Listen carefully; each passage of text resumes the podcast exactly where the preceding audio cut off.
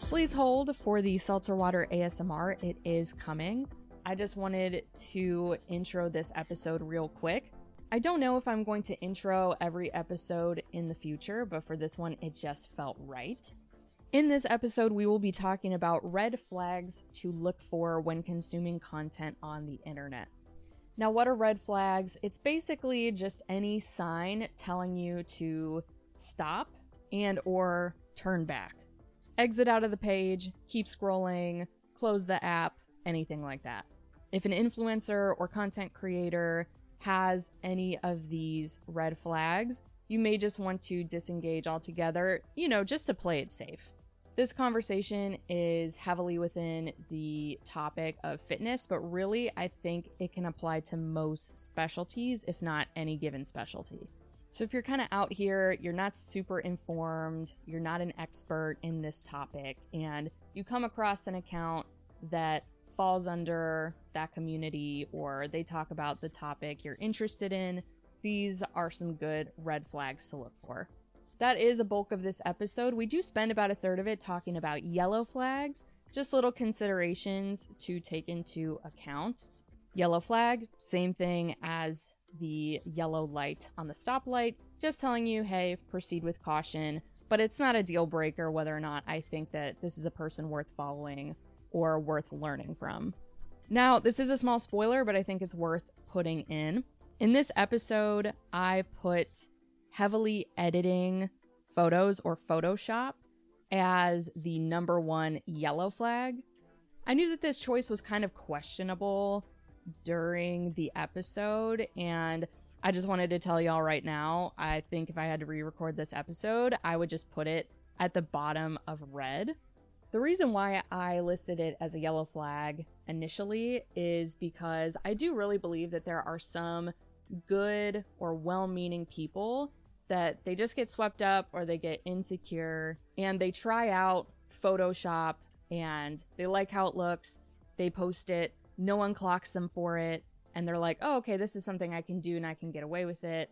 And i can cover up my own insecurities this way or i can get more engagement. You know they might look at posts where they use photoshop and they see that they get more engagement.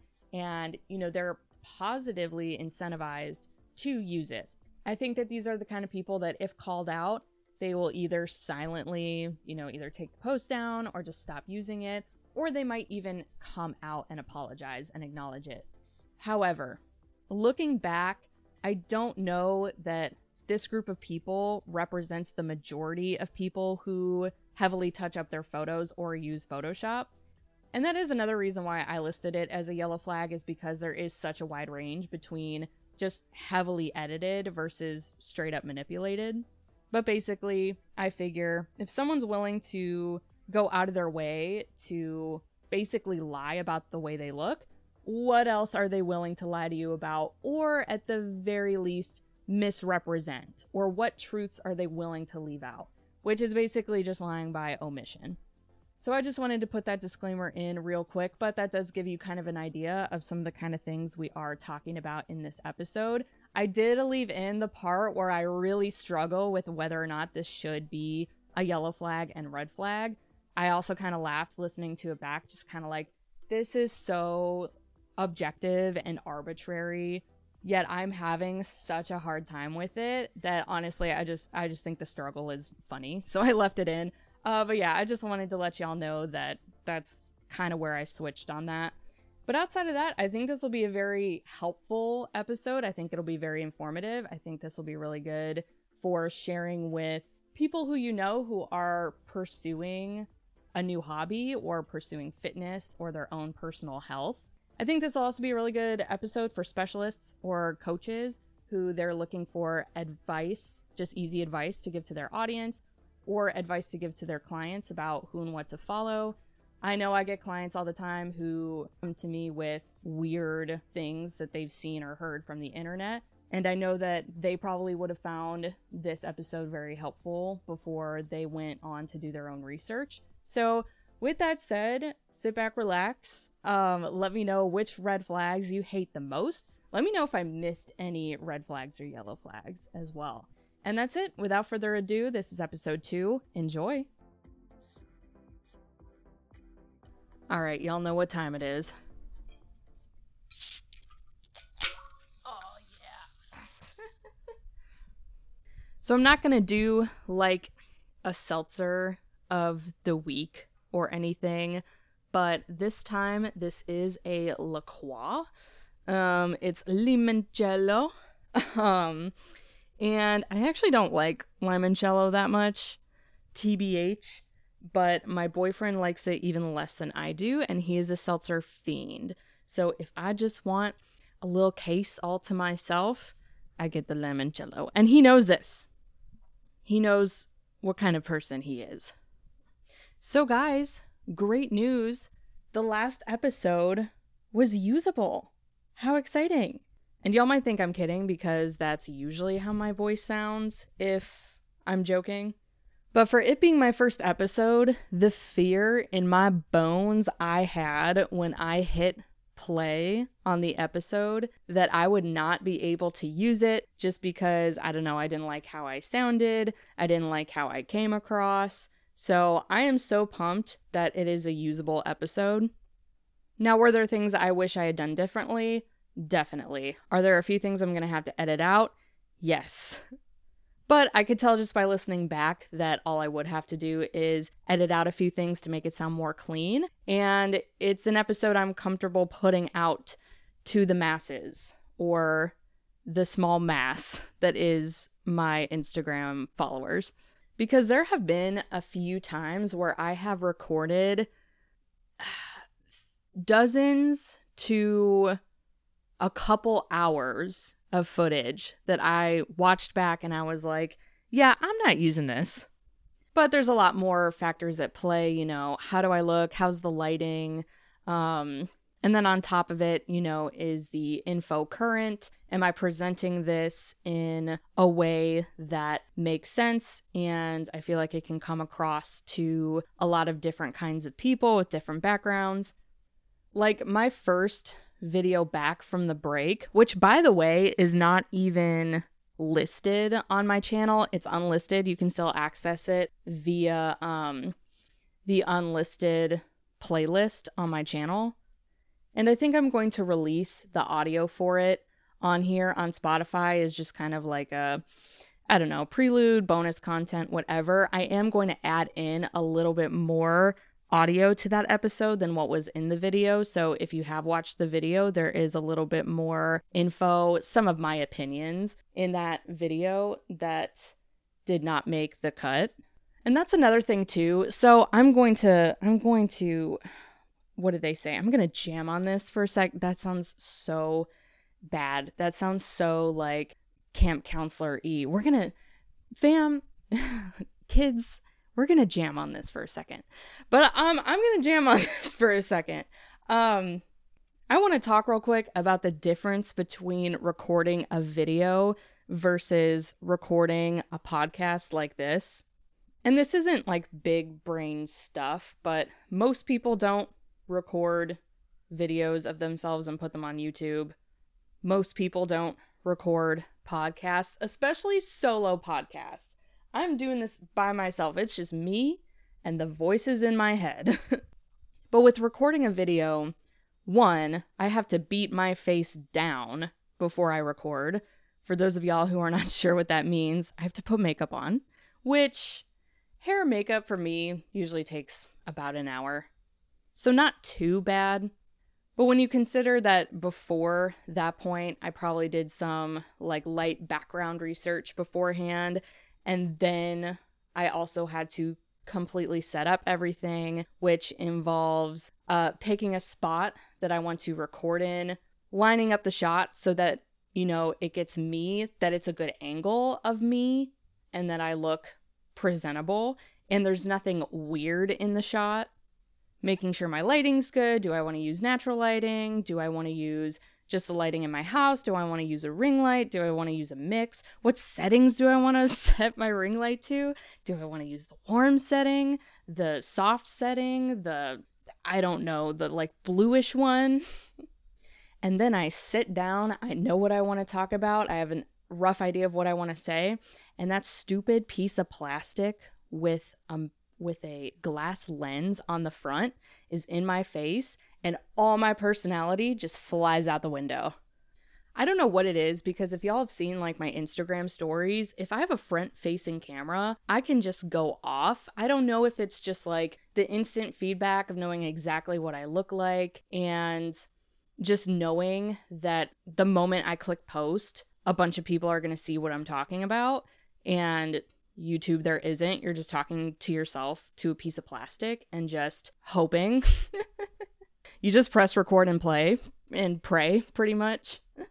This is still a little tough for me. Just, I think just something about the microphone and knowing that I'm recording makes it real.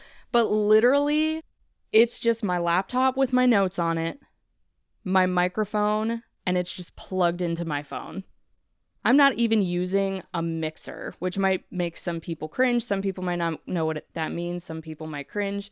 But honestly, I can be pretty picky when it comes to like production quality, especially when it comes to my stuff because I'm a perfectionist and everything needs to at least sound decent and look good. But I played back that last episode and I was pretty happy with how everything sounded. Now, I did splurge on this microphone. This is like a $150 microphone. It might have been like 200 marked down to 150. But yeah, it's just plugged into my phone. I'm not even wearing a headset right now. I could just be talking to myself right now, but the little uh the little sound bar in my recording app is moving around as I'm talking, so I take that as a good sign. But yeah, I'm just glad that so far this has been as enjoyable as I was hoping, like in comparison to recording videos. Now, some episodes of the pod will be recorded. I'm thinking one in every like three to five videos are going to be recorded. If it's a more fun concept or one that benefits from you know, visual aids or elements.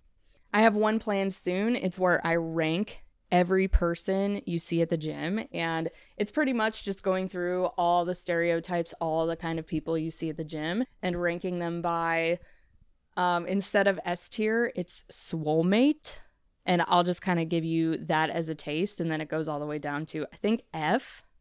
And I think that'll be really fun. I've been going to gyms or in a gym environment in several different kind of gym environments. I've worked at studios, I've done kickboxing instruction, general like boot camp group fitness instruction.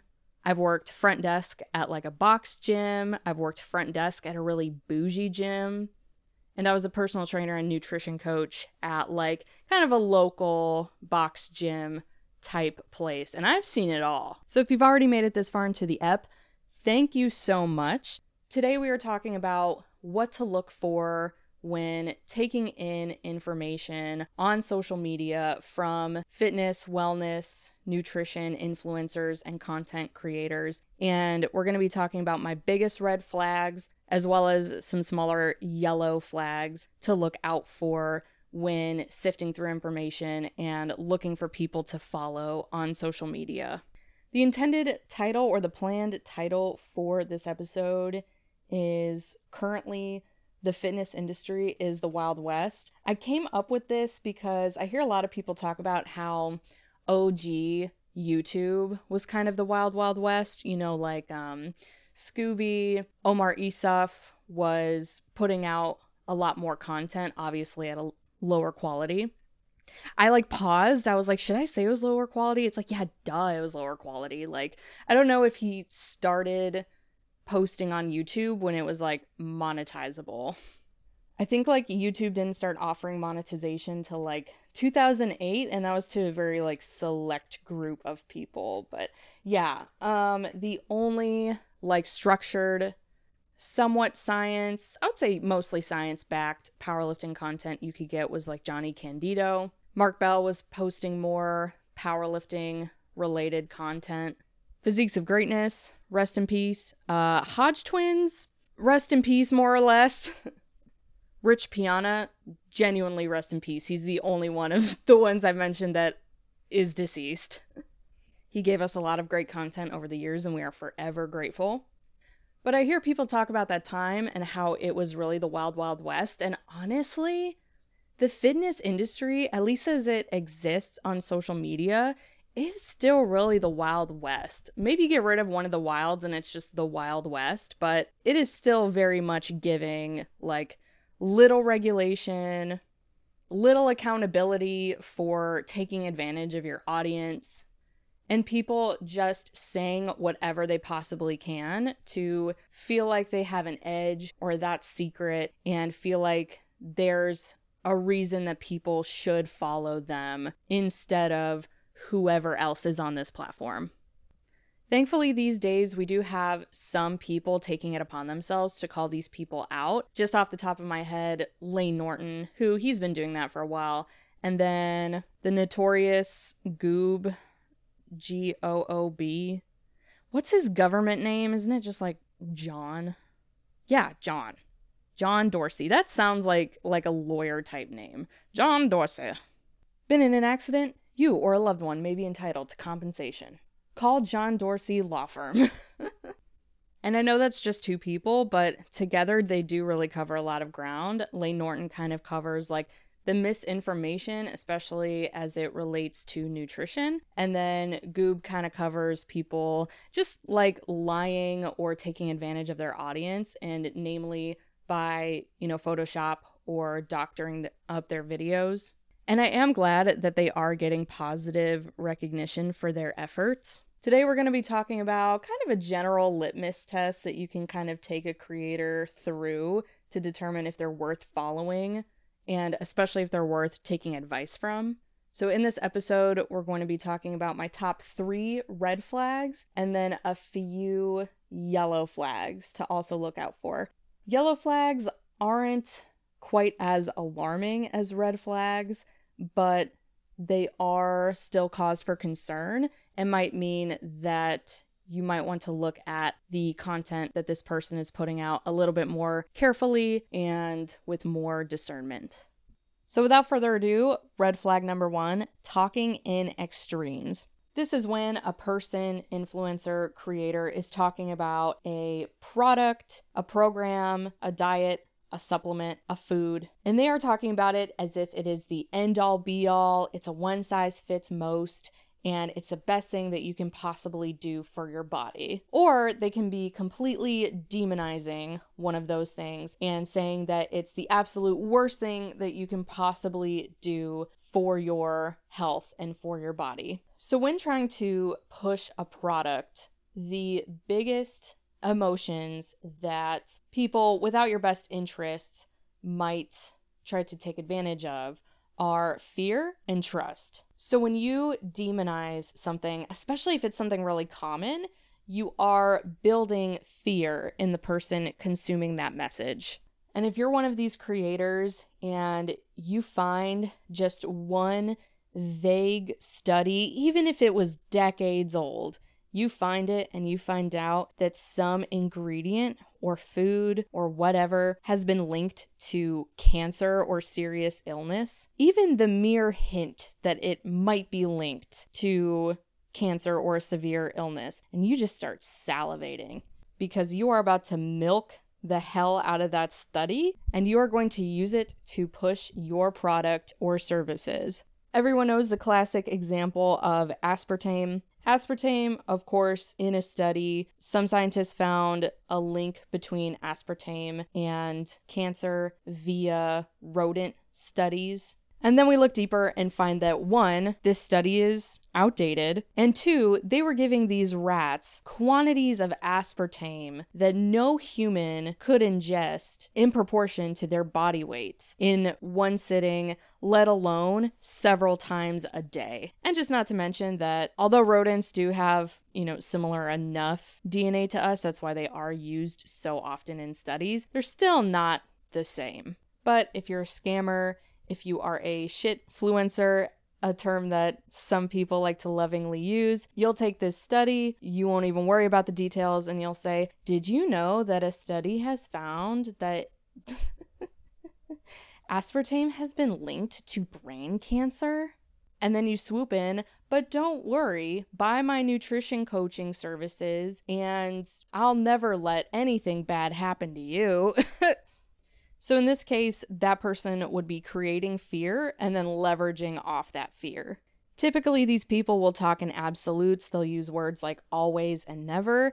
And another thing to look out for is whether or not they are speaking dogmatically, basically presenting their opinions as fact. And yeah, some facts are just facts, and a lot of them are well established facts, but you know, concepts or just trying to give advice to dozens to hundreds to thousands of people and trying to be considerate of everyone's individual fitness journey, a little bit of nuance goes a long way. But when a person speaks, you know, in absolutes like always or never, or they're very dogmatic, they are very assertive in whatever point they're trying to make, they come across to some people, especially people that might not be as well informed. They come off as very confident, and confident, whether subconscious or consciously, establishes some kind of trust with the viewer. Like when I edit a video, I will take an hour of footage and whittle it down to maybe 30, 20 minutes of footage, and I'm taking out any superfluous footage. I almost said superfluous, superfluous correctly. Um All right, one more time. And part of that is from taking out any superfluous information I said it right, but I overemphasized it because I was trying so hard to say it right. You say it, you at home, right now, say superfluous. but I'm going to take out all the extra stuff and I'm going to try to take out any bits where I don't sound or appear as confident as possible because I want the viewer to trust me. And also, you know, a part of it, I want the content to be engaging. You know, you don't want to be rambling or tripping over your words or whatever. And that's another thing I like about this format. I can just kind of leave that stuff in. I feel like it it shows a little character, less robotic, but also, you know, people expect to go into a podcast, you know, for 45 minutes, 60 minutes, some even 90 minutes. So I don't feel quite as like intimidated to make everything as bite-sized and perfect as possible. But for a lot of these creators, especially the ones that are trying to push a product or a service, they have I mean, oftentimes less than five seconds to grab you, you know, but they have 15 seconds, 30 seconds, at most like three minutes to get your attention, either create fear or trust in you, and then try to sell you their product. And real quick, before I move on to red flag number two, I do want to mention that I don't have you know, the existence of a product or service as a red flag or even a yellow flag in a creator that you want to follow or take advice from on social media.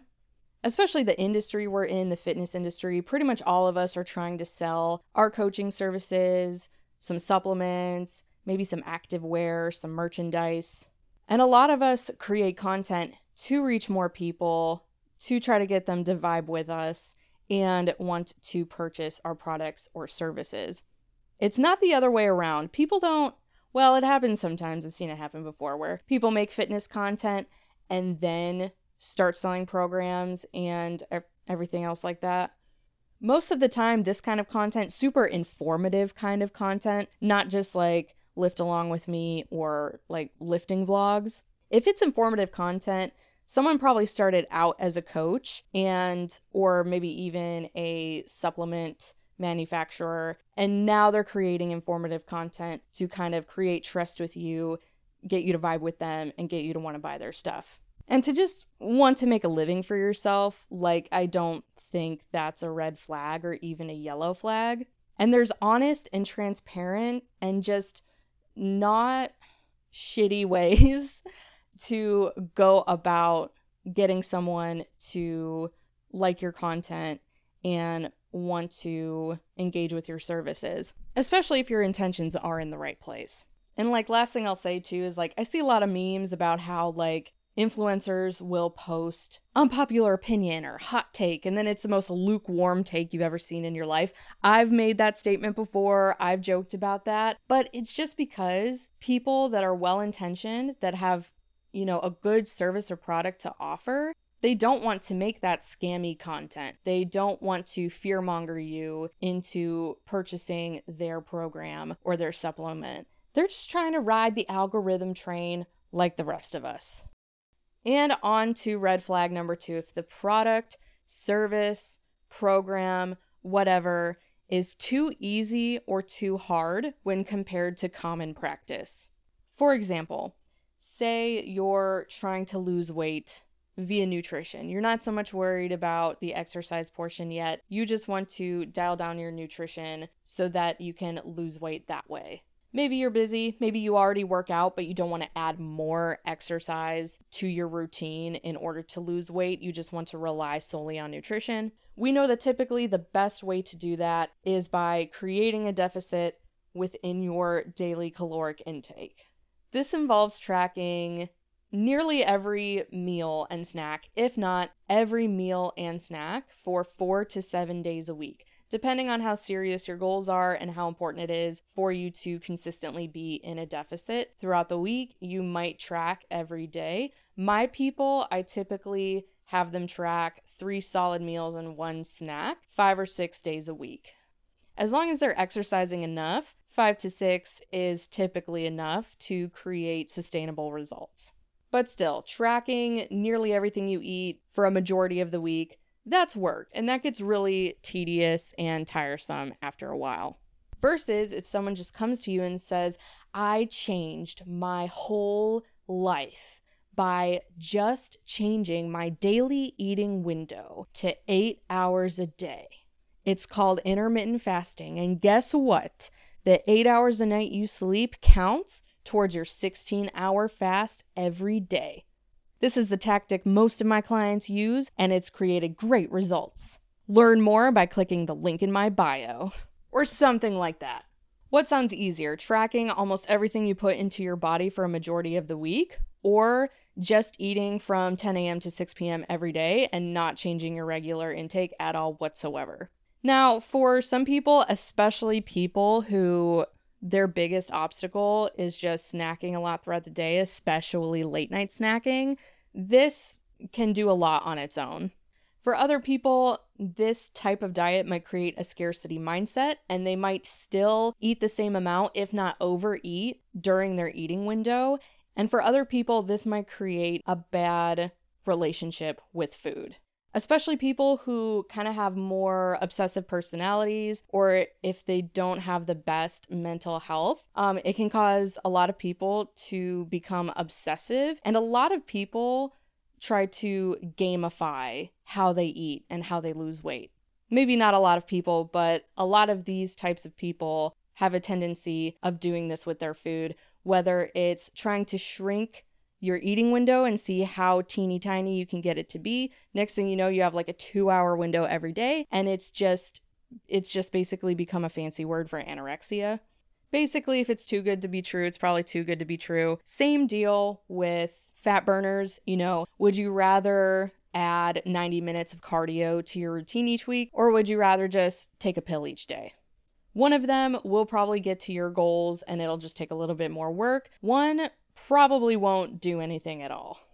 I know some people who fat burners kind of work by making them feel like, well, I don't want to waste my money, so I'm going to take this and then I'm going to go do cardio. And they might be more likely to do their cardio. Some fat burners have caffeine, which might give you energy, but that's about it. And then the classic, all those crazy, like, products you see on TV, like infomercials, like, would you rather do 45 extra minutes of abs each week or would you rather just sit at your desk and have something jiggle or shock your body for most of the day, just sitting there and then have the same result? You would probably rather just sit and get, you know, lightly shocked in the abs or vibrated or jiggled and then get to where you want to be. But in most cases, none of those easy routes work. And y'all might remember I mentioned if it's too hard compared to common practice, that also includes things like six week challenges or 75 day challenges or whatever situations that are typically so hard that yeah, they might get you to your goal at the end. They'll probably work better than you know, those easy routes we talked about, but they probably won't be sustainable. They probably won't lead to long term results. Typically, if I do an eight week challenge, it's usually not too much more than they would have to do already but it's just kind of making sure that they do it and you have a little bit more of a reward at the end. Now, the goal is also very attainable for what I ask of them in those eight weeks. So it's an attainable goal. The process isn't much harder than what they would normally do. And, you know, you have a, just a little bit more work for the chance of more reward at the end. And sometimes with that, I'll do a prize pool, you know, whoever reaches their goal. Goal doesn't always have to be to lose weight, it could just be to be consistent or to lose a certain amount of body fat or whatever. Inches, inches is another really good one. But we might do a prize pool. I might just offer like a free month or a free couple weeks if they finish successfully. So you get to do something you would pretty much want to be doing anyway or close to it, and you get a little something at the end. That's like the most I will do for a challenge, but things like six week challenges where you have to work out like twice a day every day and you can only eat like whatever meal plan you're given or even more so typically it's like shakes and you have to do like two shakes a day and one meal and that's the challenge. Like yeah you know yeah that is challenging but it's not sustainable. I'm not going to keep buying the shakes after especially if they taste nasty so again, red flag number two, if it's too easy or too hard when compared to common practice. Now, you know, if you're new, you might not know what common practice is. This is where you just kind of do a little bit of, I don't even want to say research, just light Googling. Just Google, you know, are six week weight loss challenges or do six week weight loss challenges work or do fat burners work? And just make sure that whatever website you end up on. It's just a regular schmegular article. It's not like a blog by a fitness influencer who puts on six week challenges. It's not an article written by a supplement company about the efficacy of fat burners. And that's a really good point too that I don't even have in my notes is if you're trying to fact check something, make sure that you mind the source. Red flag number 3. It's not number one. I don't want to say it's not the most important because these aren't particularly in order from most to least important, but it's my favorite, is what I'm trying to say. Number three, they will not back up their claims or they rely too much on anecdotes, usually personal anecdotes. So typically, one of these people will make a claim in a post or they try to sell you a product or a program. Oftentimes, a particular like split or exercise within the program. And when you ask these people to show their work or show any kind of proof, it's crickets. Yet somehow, if it's a comment saying, wow, I never knew this, or wow, I'm definitely gonna try this, or it's some bot account and they're like, yeah, I love doing this. And those people have no problem responding to those comments. They're like, yeah, girl, get it, sis. That's what I'm talking about. I'm sorry that was so gendered, but they're like, yeah, you do it. Bicep flex emoji, fire emoji, explosion emoji, bomb emoji. And it's just like, where is this energy when people are asking for proof? Now, anecdotes can look anything like, I tried this and it works for me, or this is the secret that I give to all of my clients and they have had incredible results. Or my personal favorite, my grandmother taught this to me, and this is how my family has maintained their health and wellness for generations. And I'm not here to deny the bro science of our ancestors, okay? Your ancestors survived hundreds of years on this earth, and they did not do it without learning a thing or two. But you can't just hide your lack of proof or facts under the guise of monks in the Himalayas do this every day and achieved inner peace. okay, that's a bad example because monks have actually achieved inner peace and currently like modern psychology is actually like studying like people out east, especially monks to just kind of see how they have their shit so on lock. Do people still describe things as being on lock? Probably not. That is probably, I'm showing my millennial colors right now. Look, I'm not saying on fleek, and that's all that matters. the end of the day, that's all I care. I'm not out here still saying like YOLO, on fleek, But yeah, those monks in the Himalayas got their shit together. But what I'm trying to say is you can't just say that, like, oh, people like Eastern medicine, this is a huge innovation or a very common practice out east. It's like, where? Where? Where are they? Who? Whomst? like it's basically a smoke bomb. They'll be like, hey, eat 500 milligrams of ashwagandha every day and lose a pound a week. Boom, and then it's smoke bomb, and then they're like, and the smoke is just, this is a common practice in Eastern medicine. Are y'all still with me? Do you do you know what I'm saying? Do you get the gist? now there is a flip side to this too. Some people can rely too much on research. A lot of times, something will be researched and it's shown to have consistently good results, but then you try to put it into practice and it just doesn't work the way you wanted it to, or it's not creating the results that you expected. Sometimes research for a given thing related to health, fitness, or overall wellness will look really promising in the research, and then you go and try and apply it to a regular person, and it just doesn't work the way that you expect it to. And you look at it and you're like, what's going on? My person is broken. I need a new one. And then you go and try it on that client, and it's still not working. And it's like, hey, maybe when you take something out of a controlled environment and then you introduce all the daily stressors and activities and obligations that a typical working person has, and suddenly they can't do the thing that you've been trying to get them to do that has been clinically proven to create results. Or they just can't do it on the same level as they could in the study. So that's why, ideally, a good coach or a good content creator will apply a little bit of both. They'll say what the research says, they'll say what they've seen in some of their clients. They'll say, yeah, uh, calorie balance is the best way for most people to lose weight. But I have seen it in some people where if they don't have the best mental health or if they have obsessive tendencies, they tend to not do very well with calories because it leads to a bad relationship with food or disordered eating habits. How do you like that? Take notes. America.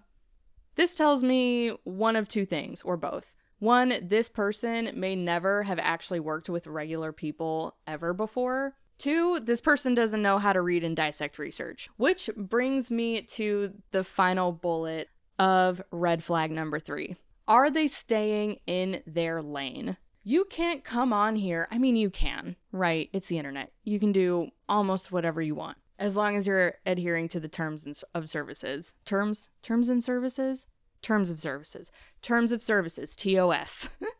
but for the sake of this bullet point, you can't come on here on the internet, on Instagram, on YouTube, and try to dissect this complex meta analysis while having like a bachelor's in pottery and basket weaving.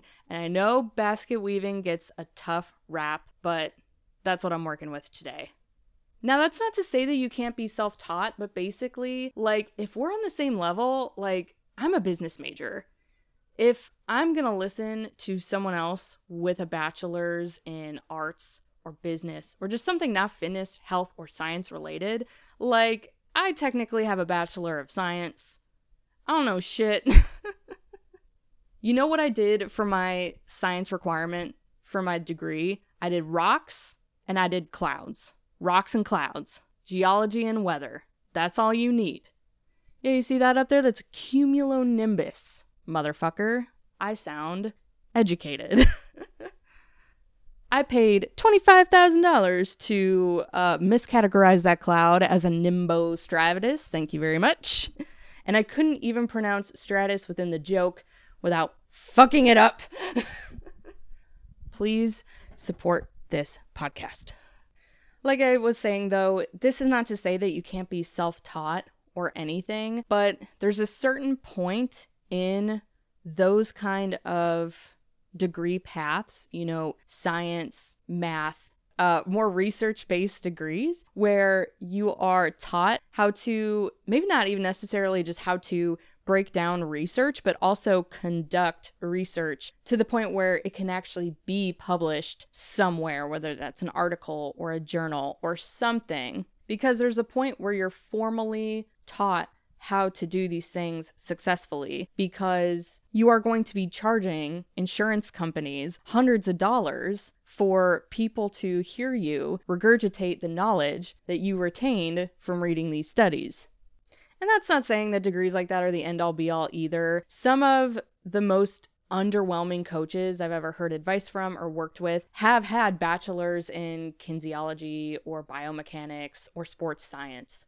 It's because when it comes down to it, those classes don't necessarily teach you the things that you need to be a successful trainer. Not even a successful trainer, but a good trainer because you can throw shit at somebody for a certain amount of time and you might get a successful result, but are you going to retain clients? Are your clients going to like working out with you? Are you going to be able to keep them resilient enough from getting injured all the time while still pushing them to where they get the proper results? Are you going to be able to make sure that they can manage a work life and wellness balance without tipping the scale in any one direction? Maybe, maybe not. And again, this is just a general litmus test. Of course, there's going to be exceptions, but if you're just trying to play it safe, you're trying not to get scammed, you're trying to make sure that you're not taking in any misinformation or problematic information, then this might be something to look at. Are they staying in their lane? Now, one yellow flag that we're going to talk about a little bit later is do they even have their background or credentials posted anywhere? Because how are you going to know whether or not they're staying in their lane if you don't even know what that lane is supposed to be? But I do think that that is a good transition into our yellow flags. So that concludes our red flags. Y'all let me know if you feel like I missed any, like what your red flags are. If y'all want me to elaborate on anything, y'all drop a comment, y'all shoot me a DM. So, yellow flag number one is a little controversial, and you'll see why when I tell it to you. But currently, I have yellow flag number one as doctoring slash manipulating photos or videos. Now, this very arguably could just be a red flag, maybe an orange flag. It's really up to you and your morals. For a lot of people, this is a very easy deal breaker. And I don't blame you. Again, it's best to err on the side of caution. For me, I've just seen some people who have generally good information and a generally good message, but they just get lost in the sauce sometimes. Or what happens a lot is, you know, they'll do a photo shoot, whatever. Um, the editor might doctor the photo, or a sponsor might doctor the photo, depending on the sponsor. That might just me giving people credit. I genuinely believe, I mean, nothing surprises me anymore, right? I genuinely believe that that does happen. I also believe that in this case, people are redeemable. Like, they can be reformed into no longer manipulating their shit and then just going on and making the content that they were making. I don't know though. The more I look at it, the more I think that this should be a red flag. Y'all let me know. Y'all drop in the comments. Do you think that doctoring or manipulating photos and videos is a red flag or a yellow flag, or it depends. Now, John or Goob is going to be linked in the description below. His profile is a master class of how to kind of spot manipulation, so I won't talk about this very long. For me, and the difference between doctoring and manipulating, doctoring is like adding something that isn't there, and maybe that would be more cause for concern, more of a red orange flag. And then for me, manipulating might just be like I don't know, boosting the contrast on it, putting a filter on it, adjusting the brightness. Where doctoring, you might be pushing out your glutes, pushing pushing up your biceps, pushing out your shoulders, your delts, um, tightening your waist a little bit. I don't know if I'm still a feminist. If I don't put this as a red flag, like you know, like oh, the conversation of creating you know unhealthy beauty standards for women. Um, uh Again, y'all let me know. Y'all let me know what you think this should be. Again, I think people are redeemable, and I've seen some people with decent information touch up photos. I do love that now, like TikTok and Instagram, it's required. If you have a filter on a photo, it lists, you know, in a little spot what the filter is. I love that. I think that's brilliant.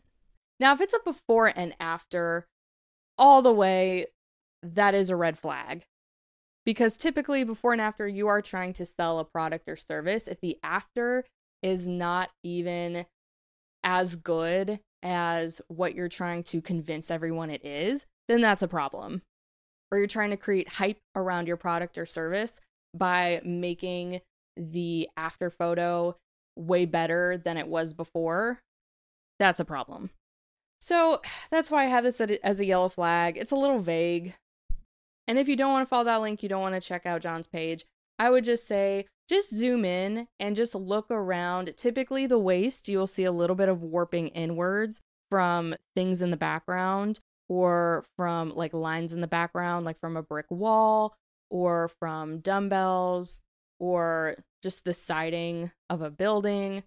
Rails, that's a big one. If someone's like standing outside like a balcony or if they're walking outside and there's railing outside, you can look at that really easily. And you'll usually see a warp in, like a bend inwards when looking at the waist. And then you'll typically a- see a warp outwards when looking at things like maybe the legs, namely the glutes, hamstrings, quads. Or if you look at the shoulders or biceps if they're flexed. Sometimes people might use one or the other, they might not use both. Typically, wider shoulders will make your waist look smaller, and so maybe you don't have to touch up your waist. A lot of the time, a smaller waist will make your other proportions look larger, so you don't have to blow those up as much. But yeah, just start with zooming in on the photo. If it doesn't look right, it's probably not. At the end of the day, just look at tagged photos. Depending on their following, you might have to dig more to find more actual pictures of them. I also just think, too, like doctoring your photos, it just really comes from a place of insecurity. And it's not to make not all the time, it's not to make other people feel insecure. It's usually because they just feel insecure about the way they look in photos. And there that's a bigger conversation, body dysmorphia, societal standards, whatever, whatever. I genuinely just feel like I never look as big in photos as I do in real life, like in the mirror. Now, do I doctor my photos? No. But I get it, man. When you got a pump and you're trying to get that juicy pic in the in the right lighting too and it's just not popping and you're just like who am i? I get it. So yellow flag number two no credentials listed or insufficient credentials slash background. So i get it. The bio on instagram is precious precious real estate. You've already got links you've got your personal mantra you've got your name but ideally, they will have like a link to like a blog or a landing page or a pinned post somewhere on the profile just explaining a little bit about who they are and what they do. I don't have the pinned post about me, but I do believe I still have on my Instagram, I have IS, talk much. I have a ISSA, a certified personal trainer, a nutrition coach, I believe. Yeah, I used to say nutrition plus PT emojis. Look at me. Look at me. No yellow flags here. Now, again, this is a yellow flag because I'm not necessarily going to turn away. But if you are posting informative content, especially complex informative content on your page, you have nothing about a background or credentials, that's a problem. Especially if you are coaching people and you don't even just have like what certification you have, that's a problem. last episodes or last episode I recorded, the buzzwords were um positive, negative. This one is just that's a problem. I want that on a shirt. Just just like my stupid face, that's a problem. It'll be me drinking like like a cup of tea. That's a problem. Me pointing up at you. Hey, the person wearing this, that's a problem. And again, some people just aren't thinking about the way that they are presented on social media. Some people are using up their bio on Instagram for other things. Some people not may not have a website or a landing page. I get it. So I don't necessarily think that this is a red flag, but it's definitely a yellow flag to look out for, especially if you're erring on the side of caution. Yellow flag number three, they're talking about something you've never heard of before. Now, this might not be great for new people but for people who have been in it for a little bit and they're just looking for a little bit more information, they're looking for informative content from other creators outside of who they're currently following. Or honestly, if you're scrolling and a video pops up that made it onto your algorithm or you're seeing an ad, um, th- this is still a really big one to pay attention to. And like I said, it's they're talking about something you've never heard of before. This for me a couple years ago was leaky gut. I was like, what the fuck is leaky gut? Why are you calling it a gut and why is it leaking? And it's usually something dumb like that. It kind of sounds like a really bad band name, like toxic liver or exploding foot. Honestly, any serious medical concern that there's worth knowing about, we already know about it. Anything else is probably not that much of a concern. Anything that sounds weird or that you've never heard of before, probably not a concern at all. This again, it just drives fear of the unknown and it tries to create credibility like you are like the first reporter on the scene of this issue and you have the secret, you hold the key to ridding yourself of this problem that you never knew you had. And all you have to do is buy their course and pay them $200. And you too can unlock the truth of exploding foot syndrome. Yellow flag number four. Now, this one is hard, and I'm going to try not to go too much into detail about it. But yellow flag number four is do they have a scammy looking profile? And what I mean by this is is the engagement on their profile matching the amount of followers they have? Now, there's other factors, of course, like how many followers do they have compared to the amount of posts they have? You know, like we've all gotten a follow by someone with like 4,000 followers and like two pictures, and they're two girls that kind of, I'm sorry, it's usually women, but uh typically stolen pictures of women and it's probably actually a dude or a bot but it's like two women that vaguely look the same and yeah 4000 followers two posts and either a suspiciously low amount of following or equally a high amount like 3000 4000 those are not necessarily the things i'm talking about. Uh, accounts like that typically won't be sharing informative content. They just want to steal your information. I'm talking about the kind of scammy profile where some person is trying to peddle their bullshit product and services, or they're trying to scam you and they're making content and it's not catching the algorithm because it's misinformation or people are seeing through their bullshit. So they are having to buy followers to make themselves look more legit or they are having to pay for likes to make their posts seem like they have more hype or more legitimacy. Now, there's no exact science to this, and it doesn't account for viral posts, but typically you're going to see an average engagement of 3 to 6% in comparison to your follower count.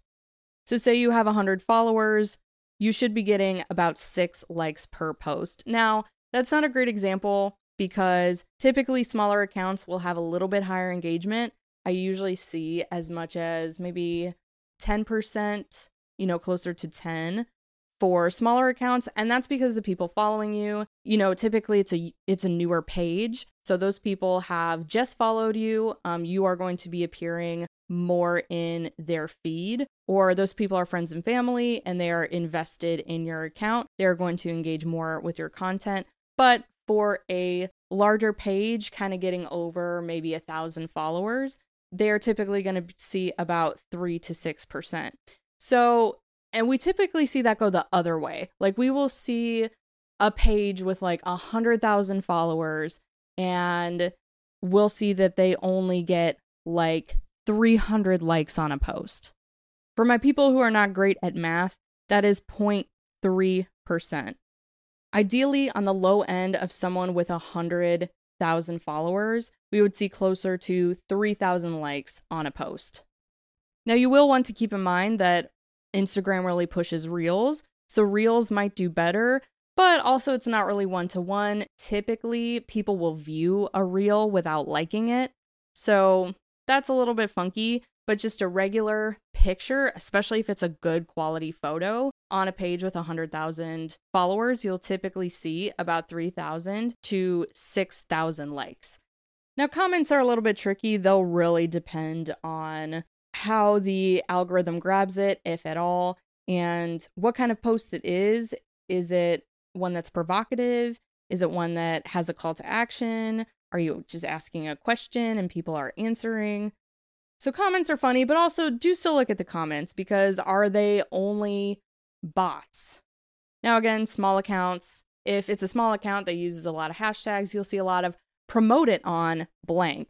But typically, if it's a bigger account that has caught the algorithm and but it's not getting a lot of traction comment wise, a lot of the comments are going to be in Russian or they're going to be English. And I don't want to say it's going to be broken English, but it's going to, they're not going to make sense. Like, it'll be a picture of a girl showing ass and taint on a photo. And the comment will be like, wow, so insightful, you know, stuff like that. If it doesn't make sense, or if it's something like, come follow me on my page, I have a surprise for you, you know, that's just bot activity. And they're just commenting on this account because they see that it's gaining traction on the algorithm. They see that they have a big following. So I think I wrote scammy profile. I think I more meant spammy profile. Like, you know, when you look at an email in your spam folder and you're like, yeah, there's a reason you are where you are. Kind of like that. Taylor, some of these are ambiguous and really weird, and I'm still very new to all this, and I'm scared. What do I do if I'm just not sure following along on these tips? One, kind of what I mentioned before, err on the side of caution. But the biggest tests I have, if you roll through all these and you're still not sure, one, go with your gut. Your gut is rarely wrong. There's a lot of conversation these days around kind of the internal monologue. There is a part of you or a side of you. I know I'm getting really insightful right now. Uh, this is what y'all are tuning into here.